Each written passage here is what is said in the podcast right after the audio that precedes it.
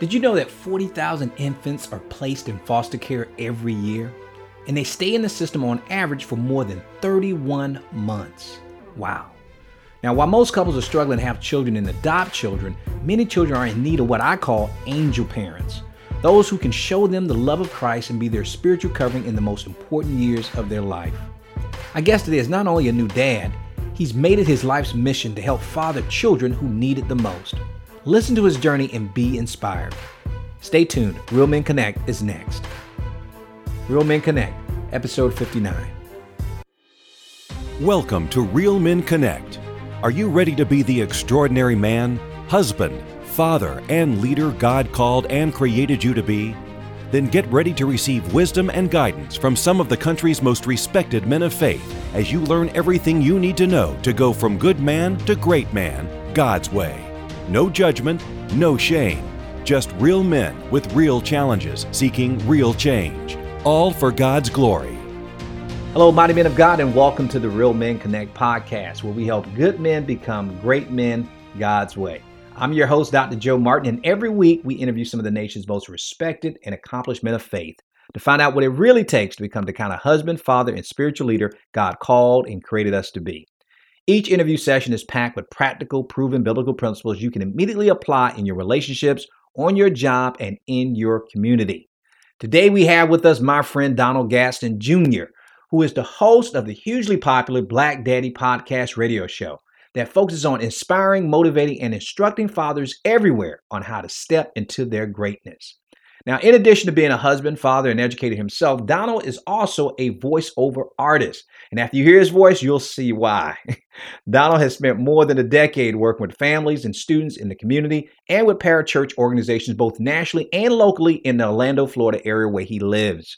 His desire is to see a new generation rediscover old school wisdom to solve new school issues in the areas of faith, family, and finances. And that's exactly what he addresses on his podcast. Now, I met Donald through a mutual friend of ours, and I was blessed to be a guest on the Black Daddy podcast, episodes 12 and 13, as well as make an encore appearance on his Father's Day show, episode 16. So you definitely want to check that out. Now, after speaking with Donald both on and off the air, I knew I had to have him on the show, not just because of his heart for men, fathers, and family, but he recently became a dad just four months ago to a beautiful baby girl who I call his warrior princess, Gia. Now, even though Donald and his wife Abby are new parents, they're not new to parenting because they've served as licensed foster parents to seven children. So I invited Donald on the show today not only to talk about being foster parents, but what he's learned after the birth of his first child and becoming a new father. So, with that, I want to welcome to the show today my brother in Christ and my friend, Donald Gadson. Donald, welcome to the Real Men Connect podcast, man. Mama, I made it. Mama, I made it. I'm on a Real Men Connect. What's up, Joe? That's right. You're going big time today, man. man, I tell you, I tell you, what's going on, man? I'm happy to be here, man. Happy to be here. And man, and and Don, I'm so happy to have you on the show, brother. Um, I first of all, congratulations on being a new dad. Thank you so much. And I know with that comes a lot of stress, and we're going to get into that. But Donald, uh, as you know, you've listened to our podcast um, yeah. on several occasions. You know, we always like to start by asking our guests what their favorite Bible verse is because we want to know what inspires these great men that we bring on the show. So, man, what's your favorite Bible verse and why? Man, Proverbs three, five, and six. It's kind of that that go to verse for a lot of people, but I think for me, it's been a true anchor in my life, which says, uh, "Trust in the Lord with all your heart, and lean not unto your own understanding, and in all your ways acknowledge Him, and He will make your path straight." And I think uh, that verse, man, there's a key word there where He says to lean, and kind of in, in the original languages, it kind of paints a picture of someone like supporting themselves on something um, almost like you would you would lean on a rail or lean on a on a crutch to kind of hold yourself up man and so uh, that verse always reminds me man to, to not lean on my own wisdom to, to not lean on on the wisdom of the ways of the world or how awesome i think i am or how awesome i think somebody else is but to lean upon the word of god and upon the wisdom that he provides through our relationship with him man and i tell you man it never fails. And so uh, that's my favorite verse.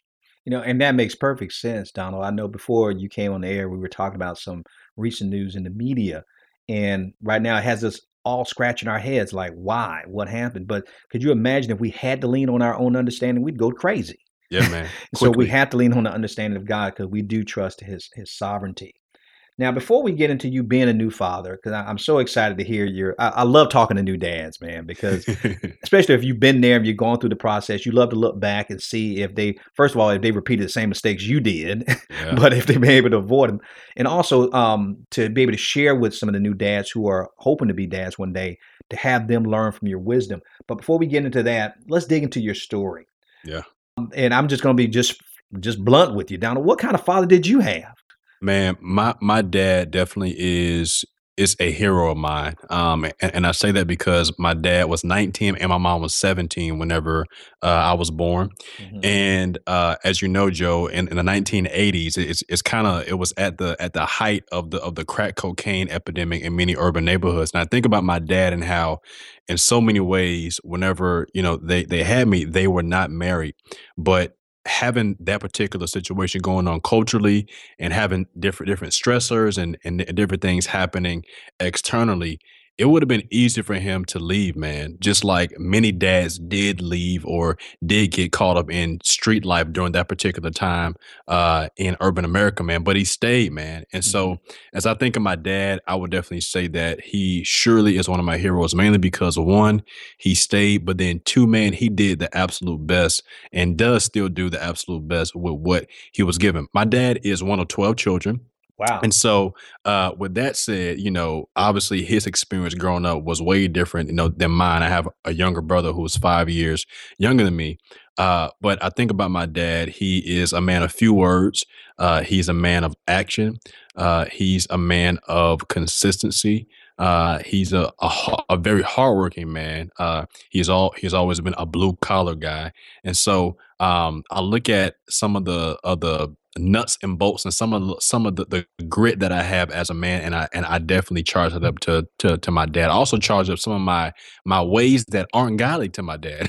um, maybe some of my uh, at times uh, impatience, sometimes my judgmentalism. Mm-hmm. Um, but it's been so great because I've really seen uh, really man like the grace of God play out through the life of my father. Um, and what's been so neat is that you know, obviously, I'm I'm I'm 30 years old now, and my dad uh, will turn 50 this year, and so it's kind of weird because it's like you know, being 30 and your dad isn't quite 50, like it's kind of uh, been this this thing where like as as he's still growing into a, a, lot of areas man like he has a, a grown son actually two grown sons who are now uh fathers themselves man and so it's been super interesting man to see him uh transition man from just being a dad into now being a grandfather at such a young age and and to see that wrestle that he now has man. And so i would just summarize all that by saying man my dad is definitely a huge impact in my life huge influence mainly because uh although he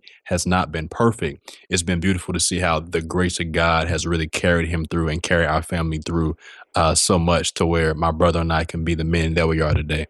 And I got to tell you, man, that does my heart good to hear that because you, are absolutely right to think that your dad was 19 years old. My dad was 18 at the time, and a lot of time I extend a lot of grace to my dad, even though he wasn't there when primarily when I was growing up, is because I keep thinking, what would I've been doing at 18 or 19 years old? Mm-hmm.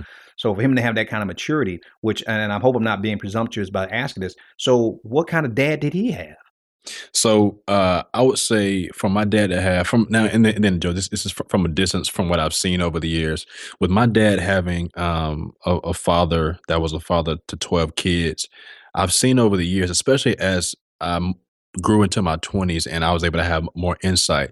I see how, in many ways, my grandfather really was uh, a provider to his children, but in a lot of ways wasn't there for them emotionally. Mm-hmm. Um, he has been very uh, present, but not necessarily present emotionally.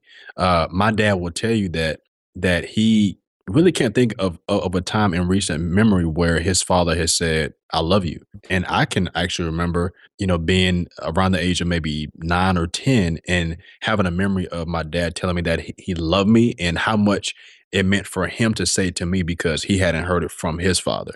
And so uh, I would say my dad would probably say that his father, although he was present, he was absent emotionally. And I think that's why my father fought so hard to be present both emotionally and physically from my, my brother and I. So here's a question. I know we're not supposed to be this not to put your dad under the microscope, but I'm No, just no, curious no. now, and I usually just go with the spirit leads me when we're having a conversation. And I'm wondering with your dad then, if your grandfather not being emotionally attached to him or at least giving him what he needs emotionally, at 19, your dad being 19 years old, where did he get his instruction? Where did he get his model? You know, it's so interesting. I think like a lot of um a lot of black men, uh the matriarch of a family ends up becoming a huge influence. Mhm. And my dad will tell you that uh, get this, Joe. My my mom's grandmother, my great grandmother, was a huge influence to my dad. Mhm. Um, for the first three years, I believe, of my life, my mom and my dad and I stayed with with my great grandmother. And so for him to have in a way, almost like a surrogate grandmother, uh, to to just really provide a sense of stability and a sense of support, so that you know he can kind of go out and work and do what he needed to do. I think that my dad would say, and I have heard him say in the past that in a lot of ways, my great grandmother served as his best friend and served as almost like an anchor to him in his greater time of vulnerability. And so um, it's really interesting, man. But I think uh, God always has a way of being able to supply exactly what we need when we needed it. And I think in the case of, of my father in my young childhood, uh, his source of emotional stability was my great grandmother. hmm You know, we hear in the scriptures that God will supply all your needs according to His riches and glory, but we tend to think just um, provisionally as far as financial. Yeah. But as you, in your dad's case, we're talking about emotional um, as well as having that family stability. But that is awesome. And I, I love hearing those stories because you know me working in education and and working with a lot of men. I just hear the contrary most of the time. But to hear that somebody um, looks at their dad as a hero, it just makes my heart sing on the inside, man. So I appreciate you sharing that with us. Now, let's shift gears a little bit, Donald. What inspired you to launch the Black Daddy podcast? Man, so my wife Abby is an amazing woman, and uh, we we got married at 23, and we we knew from a, a very early time in our relationship that we were burdened for the family unit in general. Um, my wife is a, a licensed clinical social worker Mhm. and has her master's in social work, and then um, I also have uh, a master's in family and youth ministries. And it was very clear for both of us, man, that that God was going to do some things in our life because of our very unique life situations to be almost like a a conduit of his grace man to help restore families. We we didn't know what it looked like and kind of like all the nuts and bolts of that but uh, that was very clear to us early on. So fast forward to after we got married in 2009 my wife was uh, still doing some uh, social work and she was a, a case manager where she would actually go into households and um, and do assessments to say okay like this this would be a great foster home or she would even uh, be in, involved in some of the investigations of of children being removed from their biological parents et cetera et cetera. And what was so amazing about it was that uh, God started to to really form this burden and this passion and bring clarity to something that He birthed in both of our hearts at a very young age in college. And what that turned into was she came home one day and tears streaming down her face. She was like, "Babe, I just don't get it. I don't get it how I go into the these homes and these foster homes, and it's very apparent to me that um, you know, these parents, although they're giving these children stability, they're giving them food, they're giving them shelter, they're not probably giving them what they need most, and that is a foundation spiritually, and that's a sense of emotional health. And here we are, although we're young, we have that, and it's apparent to us, and we're not doing anything with it. Mhm. Lisa say, Joe, uh, I uh, huddled up in a corner, and I was like, "Oh gosh, what's, what's Here it coming next?" comes. Yeah, here it comes, right? Nah, nah, nah. I'm just kidding. But um, man, what, was so cool about that was that it really struck a chord. And I was like, you know, like this is it. And so she was like, you know, I I really want us to pray about becoming foster parents. And so we took, you know, a, a good three, four, five months and wrestled and prayed over and stuff like that. And then eventually we went through the, the licensure process. But to kind of bring the, the the story to a close, man, out of that experience, I quickly began to see that although we weren't biological parents yet, I began to see that um, just because of me saying yes to something that I had no idea about until later, but for me saying yes to a childhood dream that my wife had, which was to be um, a, a a foster mother or a mother of some type to children, uh, who didn't have you know parents, whether it was because of neglect or whether it was because of you know of their parents dying or whatever the case was. By me saying yes to that, that not only opened up so much for her, but it opened up so much for us. And just by saying yes to bringing in children who are not our own into our home, we were able to, for the short time that we had them, we were able to potentially set the trajectory for the rest of their lives mm-hmm. emotionally, spiritually, and physically. So the Black Daddy podcast really was birthed out of years of journeying through uh, marriage, foster care, uh, grinding through uh, getting out of debt, and just this thing, this realization of man, here I am, 30 years old, and we've had a lot of experiences. Uh, we've had a lot of bumps in our road. Uh, we've had a lot of valleys, a lot of trials and temptations. And how cool would it be to celebrate fatherhood? How cool would it be to celebrate being a young father? How cool would it be to celebrate, in particular, being a black young father and giving inspiration, motivation, and tools and different things to equip uh, fathers and those that they love. And so the Black Daddy podcast launched back in December of 2015. Mm-hmm. Um, and it's doing quite well, man. So that's kind of the story of how we kind of arrived at this juncture of the Black Daddy podcast. So it's sort of like what you're saying is an extension of the love and desire you guys had to be parents for children without parents. Yeah. And this is just an extension of that. Now you now you guys have fostered seven children though. Yeah. Seven children. What were the ages of those children?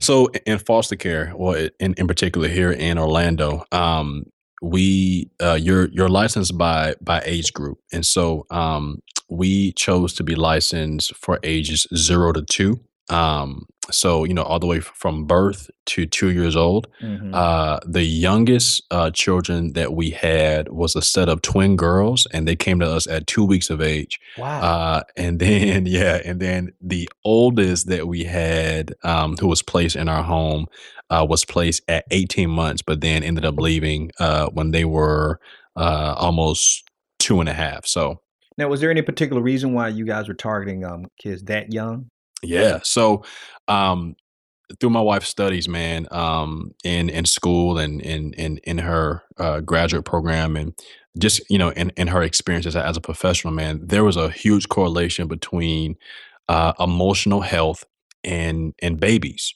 Um, a baby's needs being met emotionally, uh, physically, and psychologically in that age gap, zero to two, really has a lot to do with who they can become mm-hmm. in those areas later on in their life, man. And so um, it was that, you know, from an educational academia type of thing, but then also just with our lifestyle and, and, and being younger and being on the go, we figured, you know what? Um, we're both working people. So to have uh, older children you know, because we're still figuring out life ourselves, uh, right. you know, as as as twenty year olds, uh, it was just a really sweet spot for us to be able to to see to the needs of of babies and get them uh, nurtured up and and and caught up in in some ways. So uh, that's the reason why we we chose that, that that age range. Well, you know, and that makes perfect sense. I never thought about it that way, but um, now you mentioned um, just a minute ago about how you saw you said your wife noticed it that that these kids they weren't having they didn't have a spiritual foundation they didn't have stability. Mm. but how does a family know beyond that how does a family know if they're ready to become foster parents? In other words what do you think are the essentials of becoming successful foster parents? Yeah. So i think what first thing is this man is that um from our experiences we've definitely seen that uh that there's just a there just needs to be a willingness. I think um it's very trendy nowadays to to adopt. Um, you know, if we if we see the uh, the celebrities and, and, different things like that who adopt internationally, you know, it's kind of Joe. Honestly, it's almost kind of kind of cute. You know, I'm saying, mm-hmm. oh, let's mm-hmm. let's go over to to China or Ethiopia or Haiti or whatever, and let's let's adopt the little poor kids. Right. But it, if truth be told, if we look at America, man, and, and, and, our social care system, our foster care system, there is a huge need, in particular for teenagers in foster care. Mm-hmm. Uh, there is a huge need um, for foster parents, man. And so we say, you know what? Um, we really want to uh, be um, we we just kind of want to be the hands and feet of Jesus in our own backyard, man. And so here we are in in, in Orlando, where you have thousands and thousands and thousands of children in the foster care system in the Central Florida area, and you're like, you know what, like th- there's this big need. So I would say number one, just just being willing. I, I think number two, uh, something that we learned early on was not having a romanticized uh, vision or idea about what foster care or about what adoption could be. Uh, quite honestly, Joe, is really grimy. Mm-hmm. Um, many times, you know, even at the age range that we had, uh, whenever a child is taken out of a situation where it's just not stable, believe it or not, you know, and here's something that we've even seen in our in our baby girl, uh, kid kids pick up on all that. And if they don't, if they're not taught the right coping skills, if they don't have a, a, a foundation of of security, man, like you play that out over years and years and years, man. And what morphs is something where you're like, yo, what is wrong with this 10 year old kid? You know, and it's like, you know, listen, like a lot of that started to happen whenever they were uh, six months, you know, 12 months, two, two years old, you know, four years old. And so uh, I think that's the second thing, man, having a real perspective. But then also, Joe, three, I think in terms of being prepared, uh, I believe that um, you know most cities, if not every city, uh, state has a set of classes that you kind of go through where they talk about the good, bad, and ugly of foster care. Right. They talk about the legal side. They talk about the custody side. They talk about um, uh, all that you can do as a foster parent. And then they provide you with the resources that are going to support you in your journey. So I just think, man, that those three things of one, being willing, two, having a realistic perspective, but then three, uh, just buying into the system and what it's designed for. Now, quite honestly, Joe, like I think a lot of people, like we did, sometimes have the idea of potentially adopting out of foster care. Um, and like I mentioned earlier, when we first had our first set of, of, of twin girls who came to us at two weeks, Joe, their case went on until they were 24 months. And then they eventually transitioned out of our home to go uh, live with, um, with, with, with relatives. And so mm-hmm. uh, that's almost two years of a case being open and you not knowing what's going to what's going to happen, which way is it's going to swing, and you have to have a sense of um, of being anchored in what the mission of foster care is, which is to serve as a temporary situation to really to just be there for the kid until the system figures out what what the next step is. Now, is the system perfect? Absolutely not. Mm-hmm. As a matter of fact, do they get a lot wrong? Yep. But I think if people are just willing to be that go in between and to give those kids skills that that they can use later on, man, I think uh, you know, for what it's worth, uh, we can do a whole lot more uh, good uh, as opposed to being apathetic and just saying, how much can I really do? You know, that's and you gave some great tips and ideas, and and I want to make sure that um, we definitely include them in the show notes that people because I mean a lot of people have questions about foster care. Even though I know this show today is this episode is not about foster care, I told you even before we came on air, I did not want to go over this topic quickly because I know that there are a lot of people who may not be able to have kids or see, see there's a need for um, helping kids in their community, but don't know how. But this yeah. is a great way. So I'm glad that you um, kind of enumerated those points for us, so we'll know yeah. um, some of the things we need to be aware of. Now, now that you have have Gia now as the new child. Are you guys going to st- continue to um, foster um, kids, or are you guys done with that and just going to focus on your own family now? Man, absolutely. I think uh, it's, it's so amazing you asked that because we were just talking about this the other day. But having Gia has reinforced for us the mission that we are on uh, to be a part of seeing kids uh, given the opportunity, just just a chance, Joe. You know, um, I was looking ABC News. I think I think this this was maybe uh, in 06. They had a quote, Joe, where they said about forty thousand infants, forty thousand infants, not not teenagers, not mm-hmm. school age children. Forty thousand infants are placed in foster care every year. Now, on average, those infants stay in the system for almost 31 months before wow. either being reunited with their families or adopted, right? Mm-hmm. So that's 31 months of a baby's life, Joe, that could potentially be super tumultuous. And so, man, we're like, listen, like this is going to be our life's mission until uh, we are under the earth, my brother. So, uh, so yes, so Gia, Gia, thank you, baby, for uh for being born because um it it just it just makes sense, man. It makes sense. And, and God bless you for Donald, because as you're saying this, I, my wife, um, she, you know, we're in our our mid to late 40s now, and we have two kids who are now with our youngest getting ready to start high school, and she is constantly talking to me about foster care.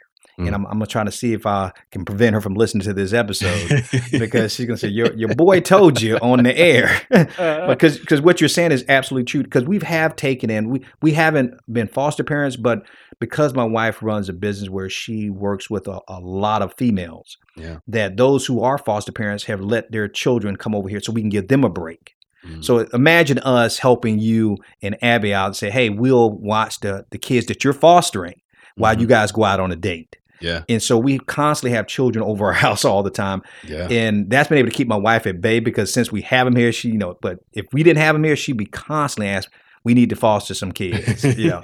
so, hey, get, but, so, so Joe, real, real quick, because I'm always trying to give people kind of like an end. Mm-hmm. So before we got our first um, placement, we did something what was called respite care. Now, respite care is for those who are licensed foster parents, right, who don't have a placement um, at the time, but they just serve as almost like a babysitter, if you will, for for foster parents who are taking a break. So our first respite placement uh, was for a beautiful uh, little girl. She was she was 18 months, uh, but her foster parents just took a break for a week, man, and so she stayed with us for a week, and that really gave us a great sense of what our life was going to be at as foster parents. You know mm-hmm. what I'm saying? Mm-hmm. And so, uh, although you don't necessarily have to do um, you know, straight up like, hey, you have a placement for, you know, however long until they they, they get moved. There are other ways. I know, I know here in, in Orlando, um, there is something called safe families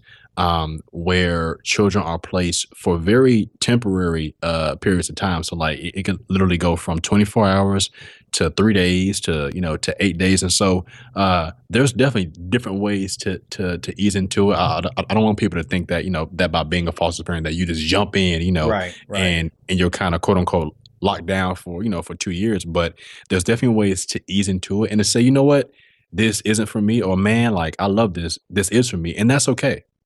You know, I'm glad you said that because I didn't know that, Donald, that they had those different type of um, you know, I guess sub programs within the program. But yep. that's that's good to know. I'm glad you pointed that out for us because I really do hope by even the our listeners hearing this, especially the men out there, that there, like you said, there's so many children who are in need.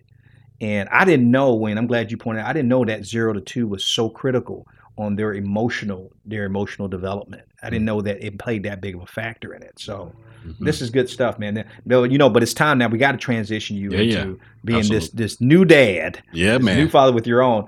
And yeah. I, I want to ask you, how did being a foster parent prepare you for being a new father?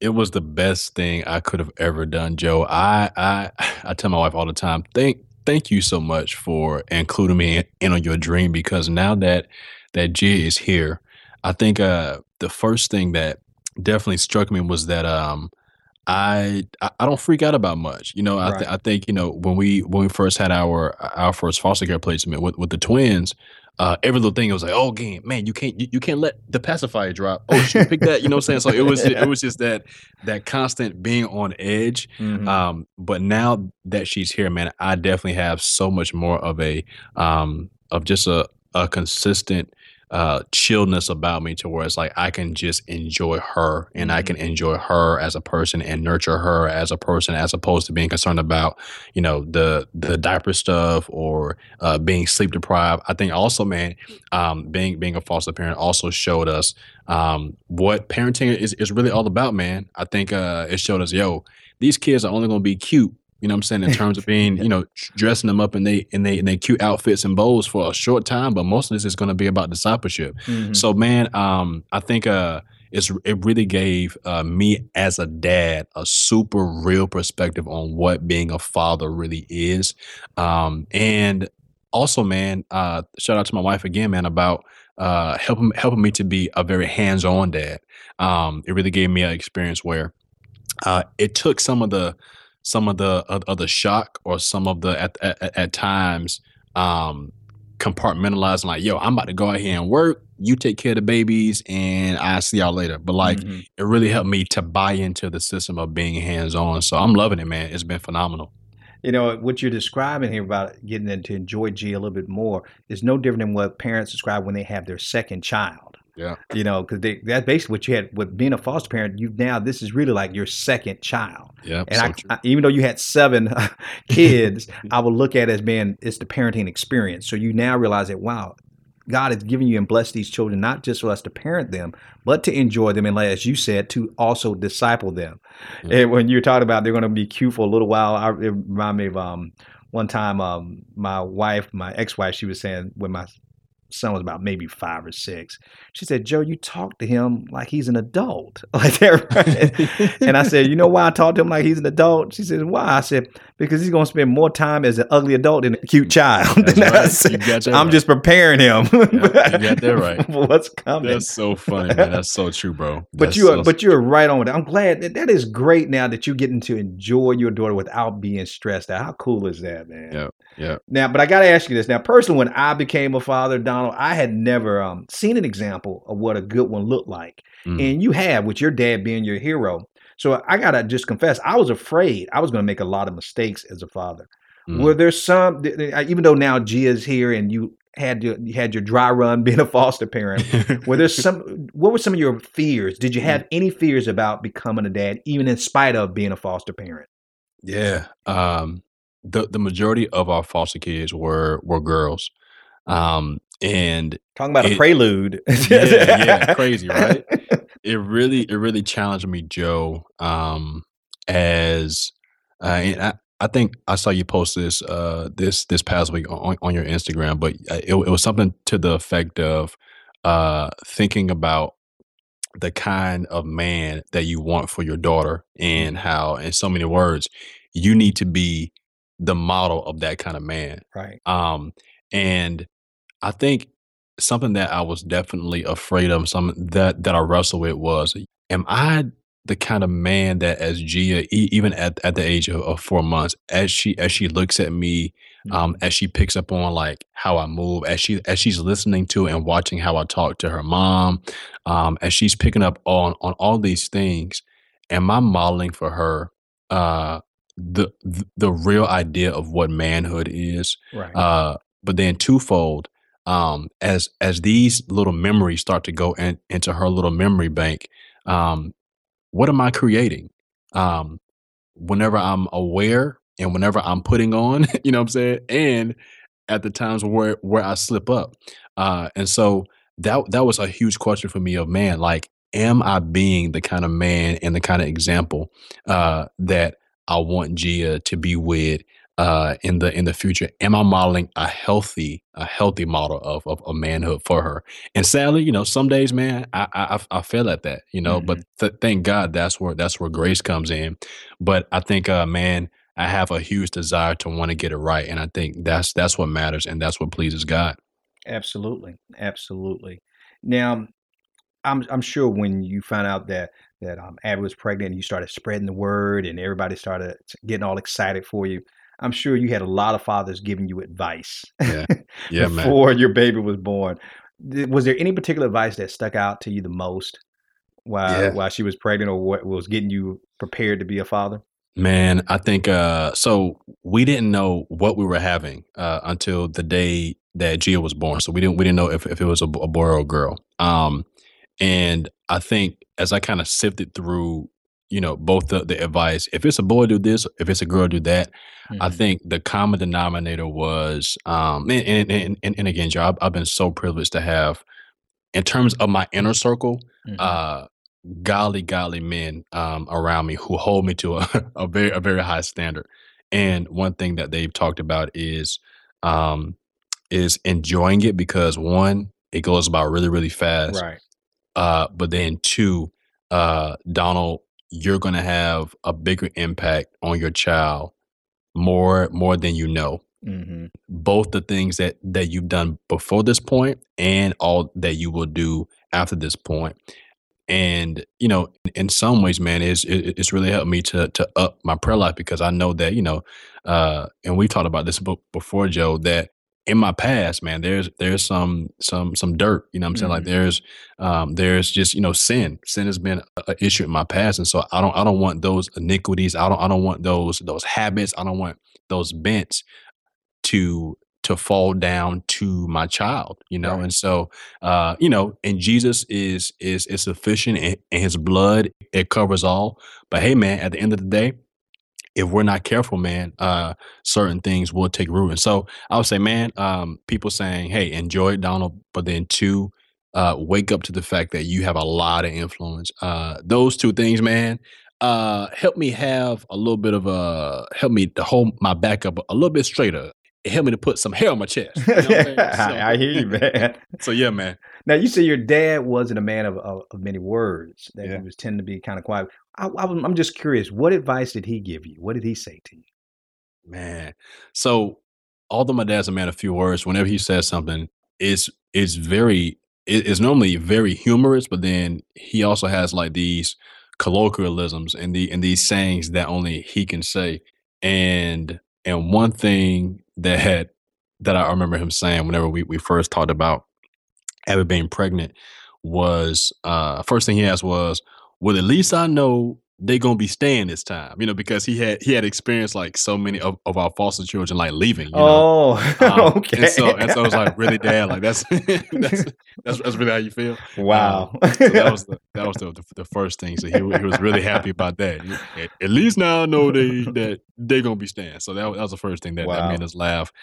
But then but then two, he just said how how proud he was. Mhm. Um and to hear your your dad say that, um, you know, although you know he, he said it before, I think at this juncture in both of our lives, like I talked about, you know, at, at the beginning, man, like to see him turning turning this corner as a as a man and as an older man, for him to have a sense of satisfaction Mhm. and a sense of accomplishment and seeing his his oldest son and his his youngest son because my my niece was actually born f- four weeks a- after Gia but but seeing both of his sons uh now carry on in a way his his legacy Mhm. uh whatever that is and I don't I don't even know if if my dad would articulate it you know a certain way but uh for him to be at that juncture in his life man I, I think that that was very uh and and has been super re- rewarding for him so uh, those are, are two quick quick nuggets. One is one is kind kind of funny, but one is super uh Mhm. super sentimental, man. That uh have have definitely stick with me.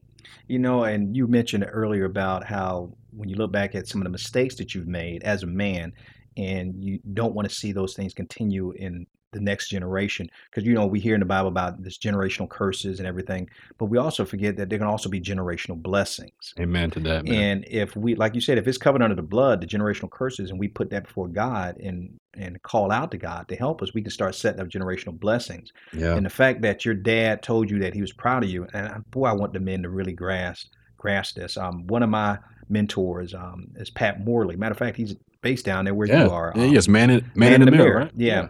Oh. He wrote a book called Dad in the Mirror, which I highly recommend that men read because I was, and that's going to go set up my next question I'm going to ask you in a second.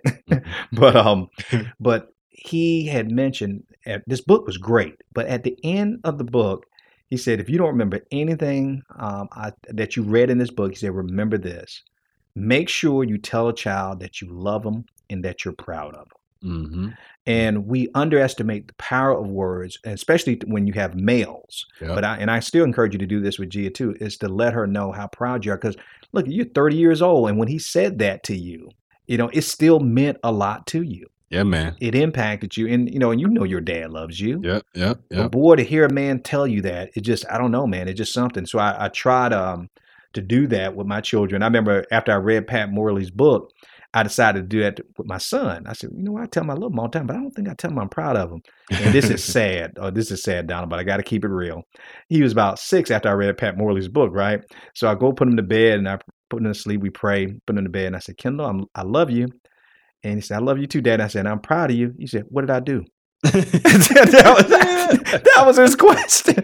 I said, Kids, I said, you didn't do anything. He said, so why are you proud of me if I didn't do anything? I was like, Yeah. wow, I need to tell him that more often. Then. Oh, that's, crazy. That's crazy. Yeah. man. Kids are kids are so are so honest, aren't they? Yeah, and but it convicted me. And I'm thinking, Yeah. wow, I'm not telling him that enough. I need to start telling him that more. He thought he had to do something Wow. in order for him for me to be proud of him. And Mhm. so I know when you say that, when hearing your dad says say that, even at an older age, that it does make an impact and it does mean something. Yep. One hundred percent. It does. Yes, Now let, let me shift gears a little bit, but I, this goes along along with Pat Morley's book. Though when I first became a father, God revealed to me um, after my son was born that I didn't um, need to be the perfect father because I Mhm. mean I was felt like I was making a lot of mistakes, Donald, because Mhm. I didn't have a, a blueprint, I didn't have Yeah. a model. Yeah. Was there anything that God revealed to you after Gia was born about being a father that was kind of like a great revelation to you? Was there anything that He uncovered for you? Man, so uh, I think like like any young father does, you just you just start reading everything you can that that you feel like you're maybe incompetent on uh, before the the baby comes.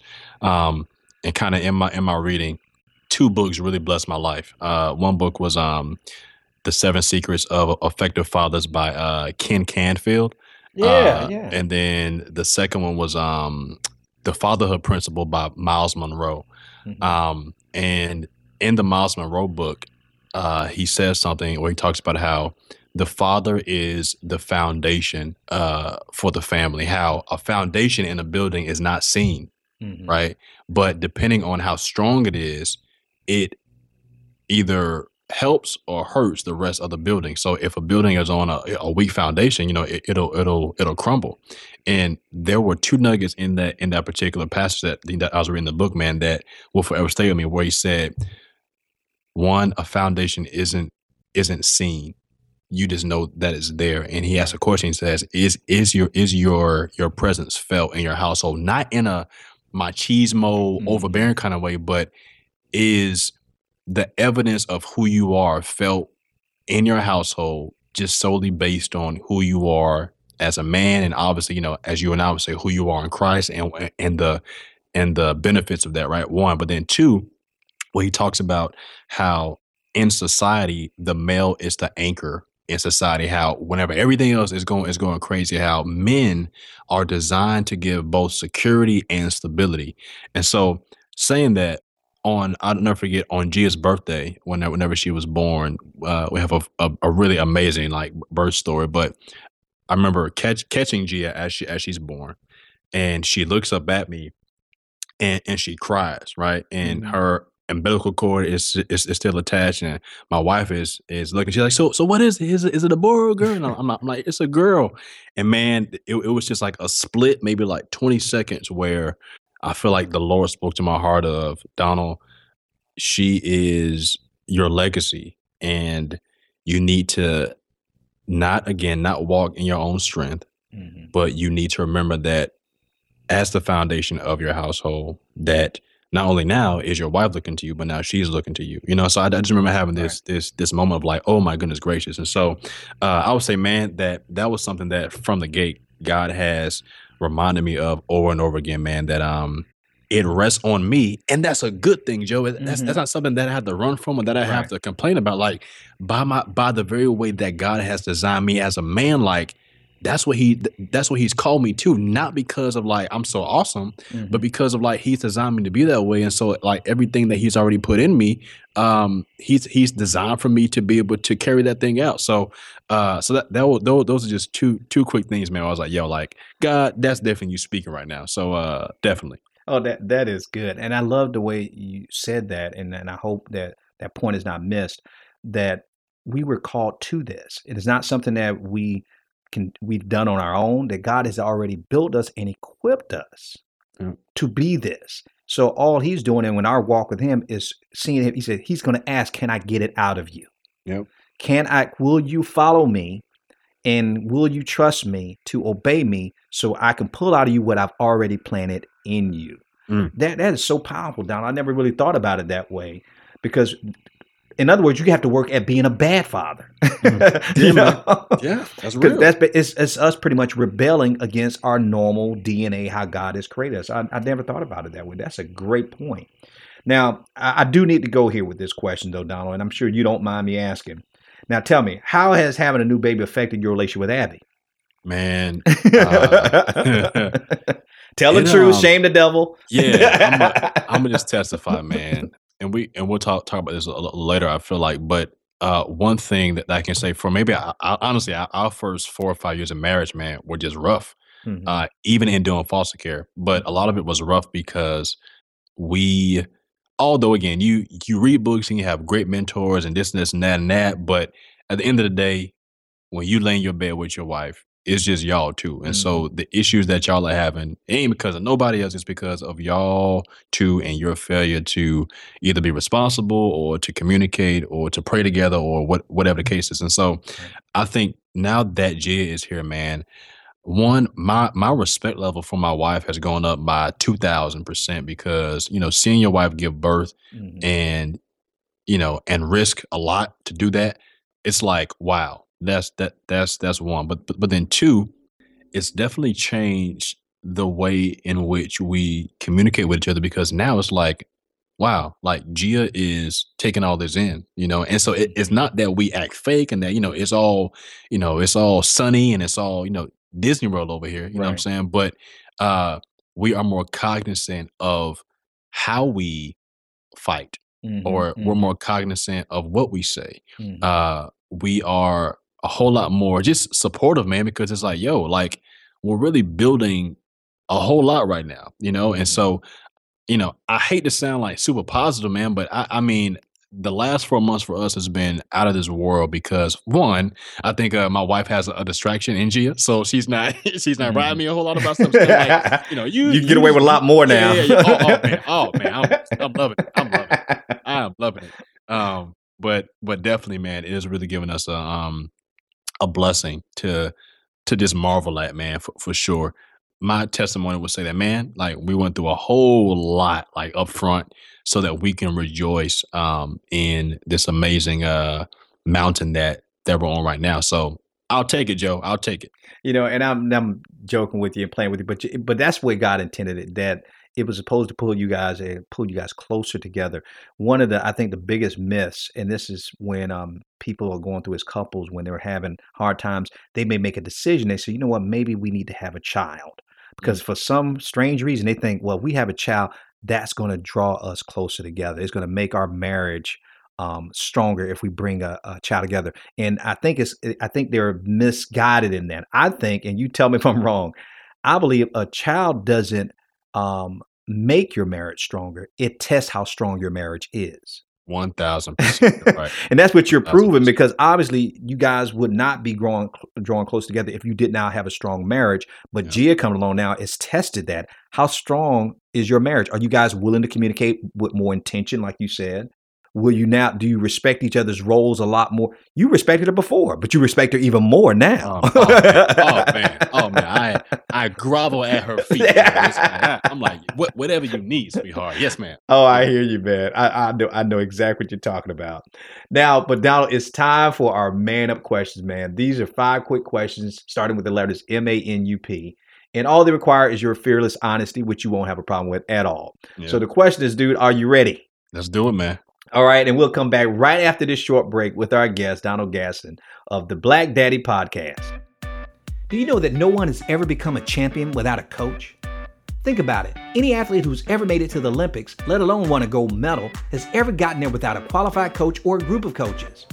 So, if that's the case, if you're serious about becoming a champion husband, father, or leader, then my question is who's coaching you? That's why I've officially launched the Real Men Connect 21 day coaching program. My goal to help you become the man and spiritual champion God called and created you to be. If you're going to succeed as a man of God, it's going to take faith, wisdom, and accountability. So you need a proven Christian coach, mentor, and teacher who's literally helped hundreds go from good to great God's way. I've been an award winning educator for more than 23 years, and I've been coached and trained by some of the best in the country.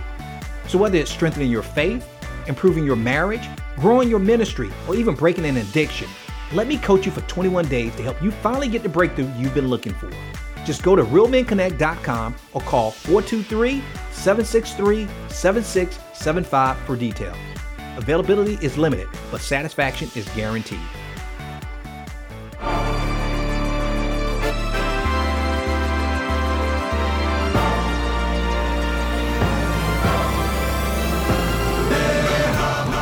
All right, we're back. And Donald, you said you're ready for the man up questions, man. And the M stands for mistake. Stands for mistake.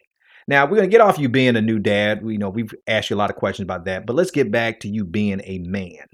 What mistake did you learn the most from as a man?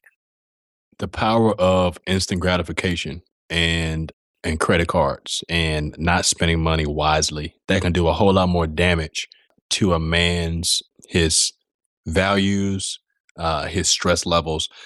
and this was a lot of damage done before I got married. Mm-hmm. So eventually it can do a whole lot of damage to your marriage if you're not careful. So instant gratification uh, sucks. Don't do it. It can have a whole lot more repercussions than you think.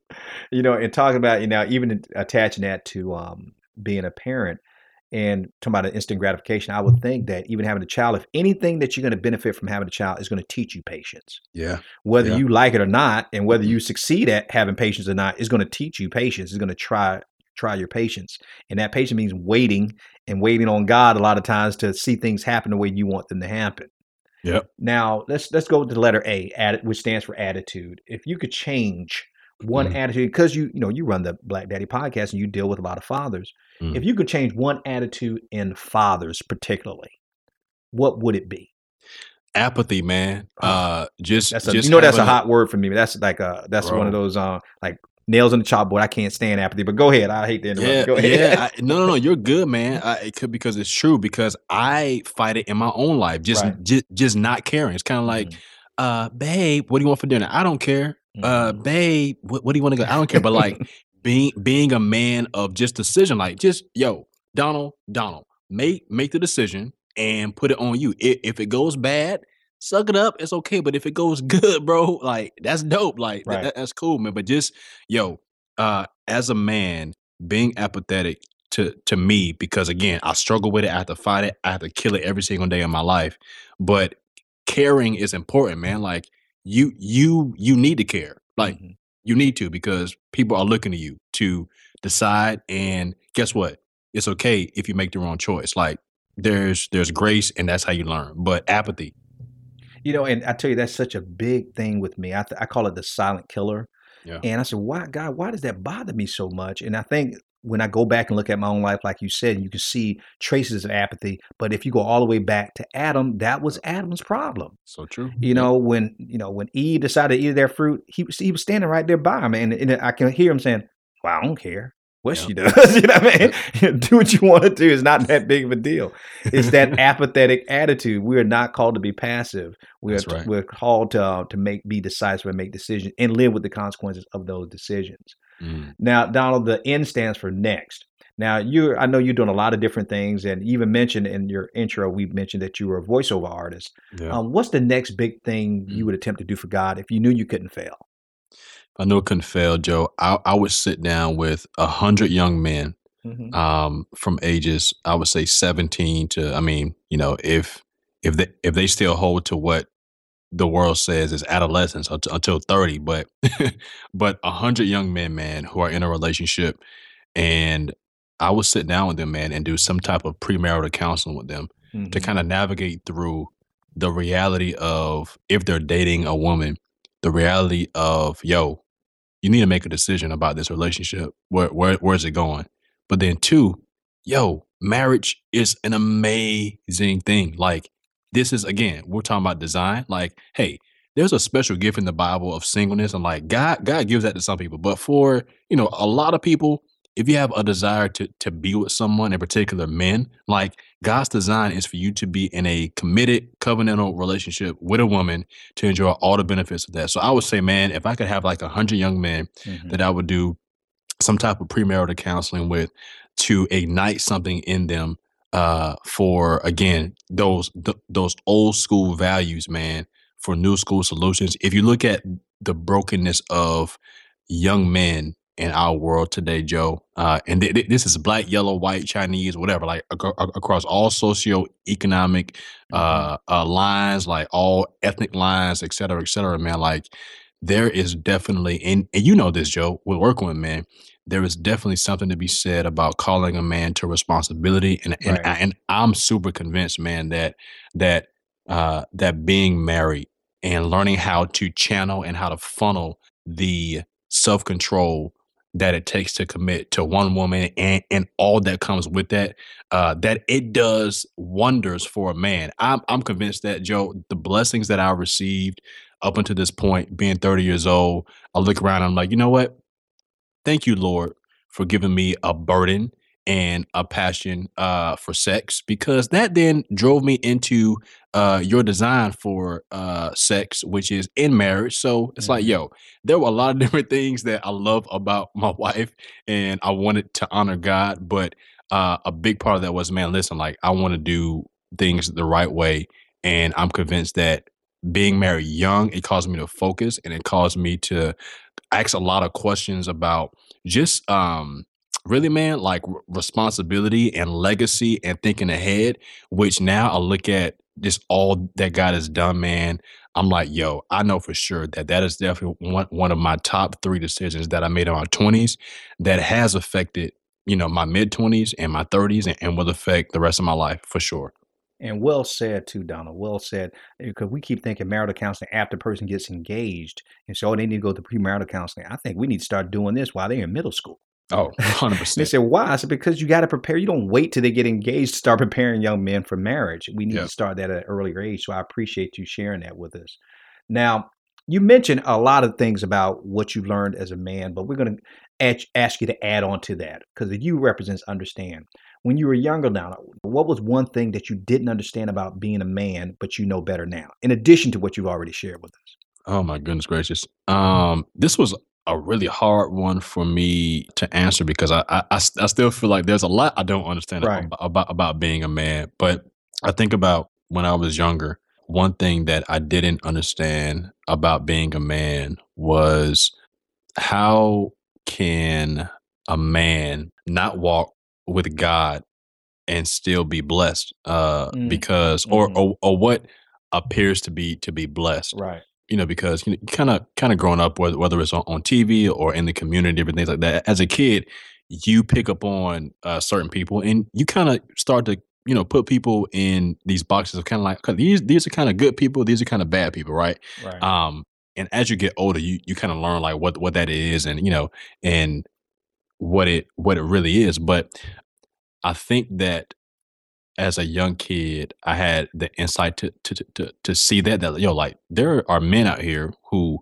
you know, they don't do what they need to do or or they make wrong choices or whatever, and it seems like they maybe like get away they get away with it or maybe they don't experience like hard things. Mm-hmm. But now being older, I see that man that potentially could could be true that there is a way to to success by worldly standards but now that I know better, now that I really see what it really is, that you can have again, you can gain the whole world, mm-hmm. uh, but in the end, lose not only your soul, but you know, you can lose things that really matter a lot to you, man. So I just, Absolutely. you know, I just just by by the grace of God, man, I just want to be a man nowadays that understands that. Listen, in order for you to be truly successful, uh, eternally, uh, you have to have a a code uh, a set of values that aren't of this world because uh, as we talked about before man uh, at times this world system is clearly failing uh, but man I, I, look at the godly men from both near and far and it's like yo that that dude is winning. And so i want to do whatever he's doing. Mm-hmm, mm-hmm. that's good insight Donald. I, I, I love that. That is good. Now the last letter represents p and it's problem now, yeah. as a mighty man of God, which you are, yeah. What one problem in your life do you still struggle with, even as a man today? Inadequacy, man. I look at a lot of the things that, and as as you know, Joe, like when, whenever you step out and you say, "I'm gonna I'm gonna lead this or lead that," mm-hmm. uh, you have to fight through issues of not feeling worthy enough or not feeling competent enough. Um, or just being afraid of criticism or being afraid of not wanting to be perceived as like, oh, like he think he think he he got it all together or oh right. like he he judging or this or that and at times man um i really it it it, it drives me to feel inadequate uh and it drives me when i feel inadequate i can become a lone ranger hmm. uh but something really special happened to me man about coming up on a year ago where uh you know we've we've uh been super passionate about you know being committed to, to our, our, our local church. And you know over over the last uh, seven years of, of being married you know we've served in church and, and done and done different different things in student ministry. And we've been a part of you know um, parachurch or, or organizations et cetera et cetera. But man what i realized is that yo here i am doing things in the church but i'm not really a part of the church. Mm-hmm. I, I don't i don't have close relationships with with men and my wife for all intents and purposes i'm not providing her opportunity to have relationships with women right. of our local body mm-hmm. who have our cell phone number, who know where we live, and who are going to be in a really good way, who are going to be on our butt mm-hmm. about being the people that God has called us to be.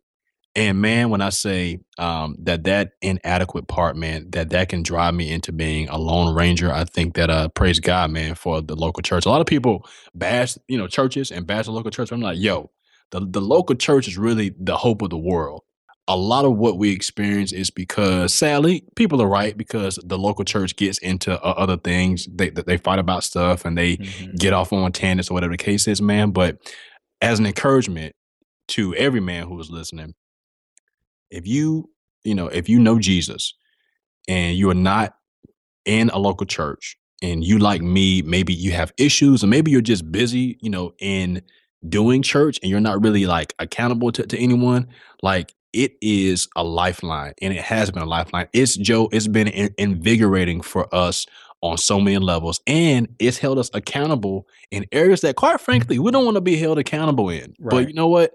It's good for us and is is it's so necessary.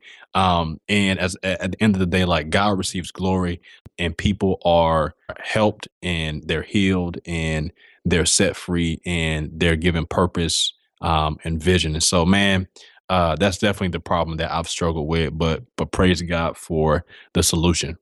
But you know, and you're absolutely right. When the church is acting right, and and as a body, we are. It's one of the best. It's, it's the hope for the world if it's acting right and it's living up according to the purpose that God has put it put it on this planet to do. And so I'm glad to hear that that you recognize that even as a young man, which is very impressive that you recognize that even at 30 years old, that that's necessary for you and your wife. Because account, I tell you, people who don't have accountability can't be counted on, and that's mm. what I always say. And so I'm glad that you um you shared that, and thank you for your transparency and your honesty with that, Donald. Because that's why I asked the man up questions because I want us to get a peek into the lives of great men, strong men, who says, you know what, yeah, I'm moving in the direction God wants me to move, but it's not the easiest path. I still have challenges. I still have struggles. So thanks for mm-hmm. sharing that, man. Absolutely. You got it, bro.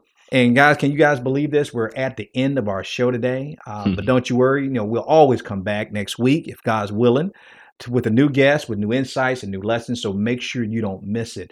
And I'd like to thank my guest, Donald Gadson, for joining us today, for being so gracious with this time. Donald, thank you so much, brother, for sharing your time with us.